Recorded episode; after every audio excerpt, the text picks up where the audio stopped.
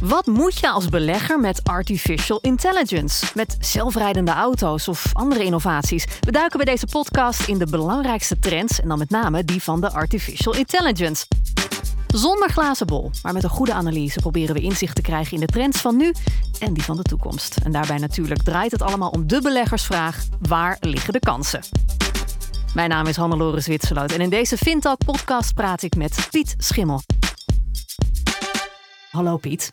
Hallo, hallo. Je werkte bij ABN AMRO als, ik hoop dat ik het goed uitspreek, Senior Thematic Equity Expert. Ja, het is een mond vol hè? Ja, Wat, wat doe je? wat doe ik? Kort erop neer, we kijken gewoon wat zijn nou hele structurele maatschappelijke veranderingen. En dat kan op gebied van innovatie zijn. Hè. We gaan het nu over, over kunstmatige intelligentie hebben, artificial intelligence. Maar het gaat ook over uh, bevolkingsopbouw, demografie, duurzaamheid. En dan met name uh, deze trends, hoe ze zich dat ontwikkelen uh, met betrekking tot bedrijven. Hoe hun omzetten daardoor geraakt worden of juist gesteund worden. en dat vertaalt uiteindelijk naar winsten en mogelijkheden voor beleggers. Nou, een soort trend, hele... trendwatcher voor de aandelenmarkt. Ja. Ik ben geen futuroloog, maar wel probeer ik te kijken van goh, wat gaat nou de komende twee, drie jaar effect hebben op onze beleggingen? En als dat zo is, in welke mate dat dan? En waarop kunnen we ons nu gaan positioneren wat over een paar jaar gaat gebeuren? En soms zijn het hele langzame trends zoals demografie, bevolkingsopbouw. Hè, duur woord voor bevolkingsopbouw. En dan kan, je, dan kan je nu al aanzien te komen dat in over ongeveer twee à drie jaar de 80-plus generatie in Amerika de snelst groeiende bevolkingsgroep gaat worden. Oh, ja, dat heeft nog wel eens wat consequenties voor wat hun behoeften dan zijn en hoe je dat dan moet vertalen in, in de beleggingen. Nou, ja, daar ben ik vooral heel benieuwd naar inderdaad, waar de kansen voor beleggers liggen. Ik wil beginnen met een paar dilemma's. Artificial intelligence of duurzame energie? Jeetje, ik vind ze alle twee vind ik ze heel erg maar je moet kiezen. interessant. Ik denk, uh, ik ga voor uh, artificial intelligence. En waarom? Um, ik denk dat dat hele sterke bijdrage kan leveren aan het oplossen ook van heel veel problemen die we zien in de duurzame energie.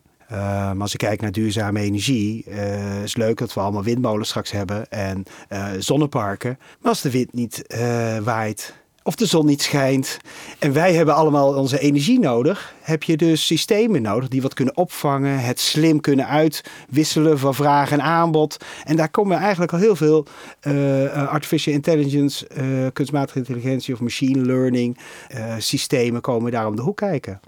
Dus ja, het ene helpt het ander. Volgende dilemma: financieel trendwatchen of gedegen analyse? Nou, ik ben toch wel meer voor een gedegen analyse. En natuurlijk resulteert dat in kijken welke trends er zijn. Maar dat laat ik graag aan anderen over om te zien van, nou, dit, is, dit wordt de laatste trend. En ik, het enige wat ik dan doe is te kijken van, oké, maar wat voor effect gaat dat dan hebben als dat zo uitkomt? En zien we daar al bij bedrijven dat ze daar al omzet mee maken? Of, of nog niet? Zijn het alleen maar PowerPoints? Of is het uh, daadwerkelijk, uh, uh, leidt het ook daadwerkelijk tot iets? En Piet, ga je op vakantie de Financial Times lezen op de iPad of heb je liever een goed boek? Ja, beide. Ik, ik, maar als ik dan moet kiezen, ja, dan ga ik toch voor vakantie een goed boek. Gelukkig. Niet alleen maar met je werk bezig dus. jouw werk is thema beleggen. Wat is dat nou precies? Nou, thema beleggen, ik zei het net al een beetje kijken naar de grote structurele veranderingen in onze maatschappij. Dat kan over uh, uh, demografie zijn, het kan over duurzaamheid zijn, innovatie. En hoe dat zich dat dan vertaalt in beleggingen. En als belegger kan je daarop positioneren door bedrijven te kopen uh, en in je portefeuille toe te voegen die daarvan bovengemiddeld profiteren. Mocht het wat economisch minder gaan, of er zijn twijfels over de economische groei, en zie je dat soort bedrijven als eerste worden opgepakt door, door beleggers mocht het weer wat beter gaan. Dat hebben we ook afgelopen jaren gezien met grote online platforms die uh, duidelijk de markt hebben verslagen en het nu heel erg zwaar hebben omdat nu wat twijfel zijn over de economische groei. Uh, maar bij elke opleving zie je daar uh, het geld eigenlijk weer naartoe stromen. Ja, dus je kan er op verschillende manieren als belegger mee omgaan. Zeg van nou, ik, ik positioneer me op die lange termijn trends. En, en houden we gewoon wat minder bezig met het korte termijn uh, gedeelte. En, en, zo zie je dat je een, eigenlijk een prima rendement kan maken door op ja, toch wel een lange termijn belegger uh, te zijn. En wat zijn volgens jou nou de meest interessante trends? Voor beleggers? Nou, uh, ik denk ten eerste duurzaamheid. Het, het, is een hot topic in de politiek. Het is een hot topic uh, onder mensen. Het beweegt mensen van ja, we zien ook wel dat de wereld verandert. En wij moeten ons daaraan gaan aanpassen. En daar zie je dus dat er heel veel oplossingen van moeten gaan komen. En dan zie je bedrijven die daar oplossingen voor kunnen bieden, uh, daarvan profiteren. Dus dat vind ik een hele belangrijke. Uh, als je kijkt naar demografie. Nou, we hadden het net al even over uh, demografie. Al die bejaarden in Amerika. Al die bejaarden in Amerika. Ja, hele interessante. Omdat dat soort trends, zoals ik net al aangeef, dat over een aantal jaren een bevolkingsgroep heel dominant gaat worden. Of heel hard gaat groeien is dat, en dan kijk je van, is de markt daarvoor gepositioneerd of niet? Hebben ze er, zijn er genoeg bejaardentehuizen en dergelijke? Ja, op dit moment wel, maar ze kunnen straks die vraag niet aan. Dus, en dan naar nog weer twintig jaar later wordt die bevolkingsgroep niet meer de grote dominant, omdat het dan weer dat effect wat minder wordt. Nou, dat vind ik interessant. En als je innovatie kijkt, heb je innovatie aan de ene kant in de maatschappij. Wij noemen dat de verbonden wereld, connected world. Uh, de dominantie van die online platforms. Die kom je overal tegen. Hè, als je het over zoekmachines hebt, maar ook op social media, maar ook in de e-commerce. Er zijn een aantal die de markt beheersen daarin. En eigenlijk steeds meer macht naar zich toe trekken, omdat ze steeds meer gegevens krijgen van ons als consument. Nou, jaren geleden daar al een rapport over geschreven. En dat, dat wordt eigenlijk niet minder. Ja, de privacyregels heeft, hebben ze nu wat last van. Maar ja, er zijn eigenlijk geen partijen die zoveel gegevens over iedereen beschikken dan deze partijen. En daar maken ze gebruik van. Maar dat is dus de maatschappij aan zich, maar ook bijvoorbeeld wat er in fabrieken gebeurt. In fabrieken zie je uh, dat heel veel machines worden verbonden met sensoren. En daardoor uh, weten we waar een product ergens is, hoe een productieproces ging. Dan kan je het optimaliseren. Nou, dat is een trend die ook nu al heel veel. Uh, maar dat, dat, is die artificial intelligence. Ja, wordt er ook gebruikt. Wij noemen dat Industrial Internet of Things. Dus alles krijgt een, een, een, een wordt verbonden aan elkaar. En zo kan je precies zien waar iedereen is en processen optimaliseren. Maar dat optimaliseren heb je weer kunstmatige intelligentie nodig. Uh, ook wel duur woord algoritme. Ik zal het proberen dat woord zoveel mogelijk te vermijden. Uh, maar het komt niet, niets anders op neer dat je daar een soort, een soort softwareprogramma voor nodig hebt om uh, die optimalisatie te kunnen doen. Ehm, en kunstmatige intelligentie. Ja, want wat is dat nou precies? Ah, dat is kunstmatige intelligentie. Plat geslagen is het ja, een stuk software dat tot zelf leert. Dus probeert de logica te verbinden, te zien van bepaalde uh, zaken tussen verschillende gegevens. Zijn er verbanden? En als die verbanden zijn, komt die dan in de toekomst nog een keer voor. En als dat zo is, oh, dan kan ik daar uh, daar kan ik wel wat van leren. Dus heel simpel gezegd is dat uh, kunstmatige intelligentie. Computers die zelf leren? Ja. Oké, wat kan ik daarmee als belegger? Uh, ik denk dat het interessant is om in, uh, in een portefeuille namen op te nemen, bedrijven op te nemen, die die kunstmatige intelligentie uh, mogelijk maken voor heel veel bedrijven. In de komende jaren denk ik dat dat toch een behoorlijke vlucht gaat nemen. Dus daar kunnen ze ja, bovengemiddeld van, van profiteren in hun omzetten. En welke bedrijven zijn dat dan? Kunstmatige intelligentie. Het, het zijn bedrijven die uh, bepaalde soort apps aanbieden waar je je data uh, in kan zetten. En uh, waardoor je eigenlijk geen hele grote computers meer nodig hebt. Of je zal toch, toch nog wel wat kennis moeten hebben ervan. Maar het wordt wel in ieder geval meer bereikbaar voor heel veel bedrijven. En ik denk dat als je kijkt naar de, wat, wat in de afgelopen paar jaar aan het ontstaan is, dat er een aantal trends zijn die, die dit in een versnelling gaan brengen. En welke trends zijn dat? Nou ja, als je, als je ziet dat kunstmatige intelligentie bestaat al sinds de term bestaat al sinds de 50 jaren. Maar wat, uh, wat het nu interessant is voor beleggers, is dat een aantal trends samenkomen. En die drie trends, dat zijn ten eerste is dat data uh, bijna explodeert qua hoeveelheid. Niet alleen geschreven, wat we in de computers zetten, maar ook, ook gesproken taal en videobeelden. dus dat neemt hand over hand toe.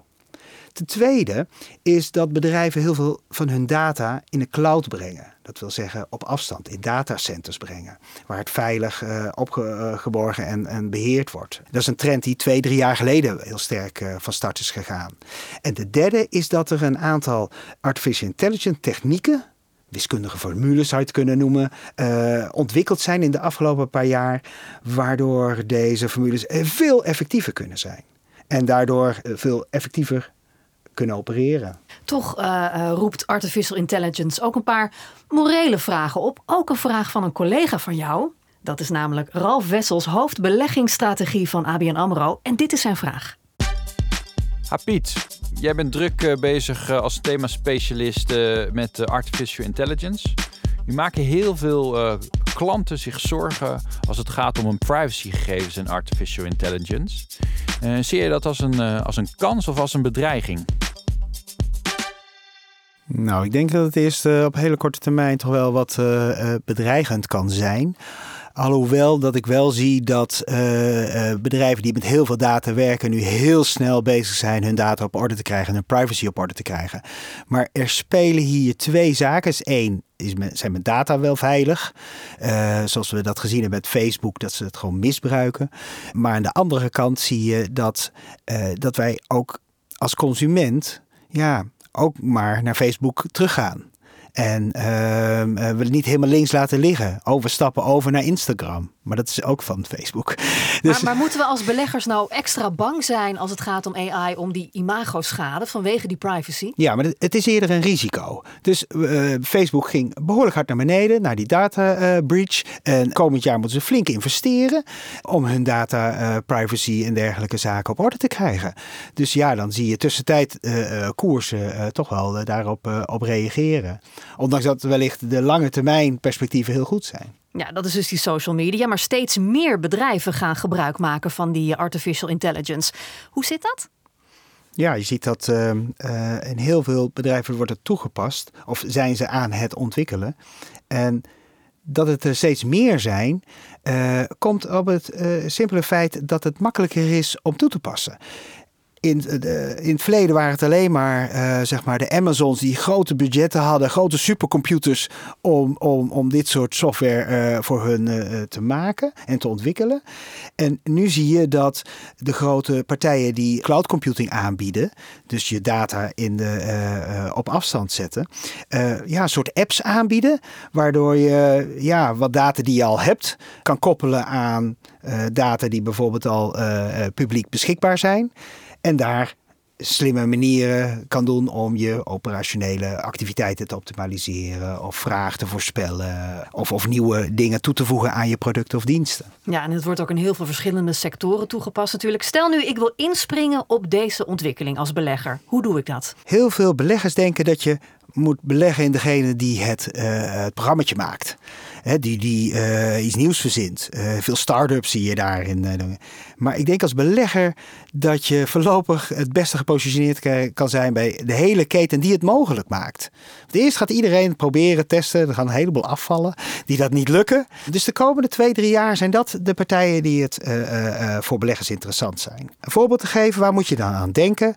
Ja, dat zijn de grote online platforms die ook vaak uh, de, de cloud computing aanbieden. Uh, dat zie je bij Amazon, Alphabet. Je ziet het in China, zie je Alibaba, Tencent, Baidu, die dat echt als speerpunt hebben voor de komende jaren. Je hebt IT-dienstverleners, die helpen bedrijven eh, die AI-ontwikkelingen door te maken. Je hebt bedrijven waar de data uh, daadwerkelijk gestald wordt. Datacenters, er zijn ook bedrijven uh, aandelen van die interessant zijn voor beleggers. bedrijven die zorgen dat het veilig is, de cybersecurity bedrijven. Maar ook bedrijven die chips maken, semiconductors, die, die heel veel hiervoor nodig zijn. Dus ik denk dat je een hele keten van bedrijven interessant zijn voor beleggers om hiervoor zich te positioneren. Nou Piet, ik wilde bijna zelf wat eh, software op los gaan laten. Zoveel moeten we gaan volgen hè, de komende tijd. Dankjewel. Graag gedaan. Je luisterde naar de FinTalk podcast van ABN AMRO Mees Pierson over thema beleggen. Meer weten of luisteren naar een andere aflevering van deze podcast? Ga dan naar abnamro slash fintalks of naar je favoriete podcastplatform.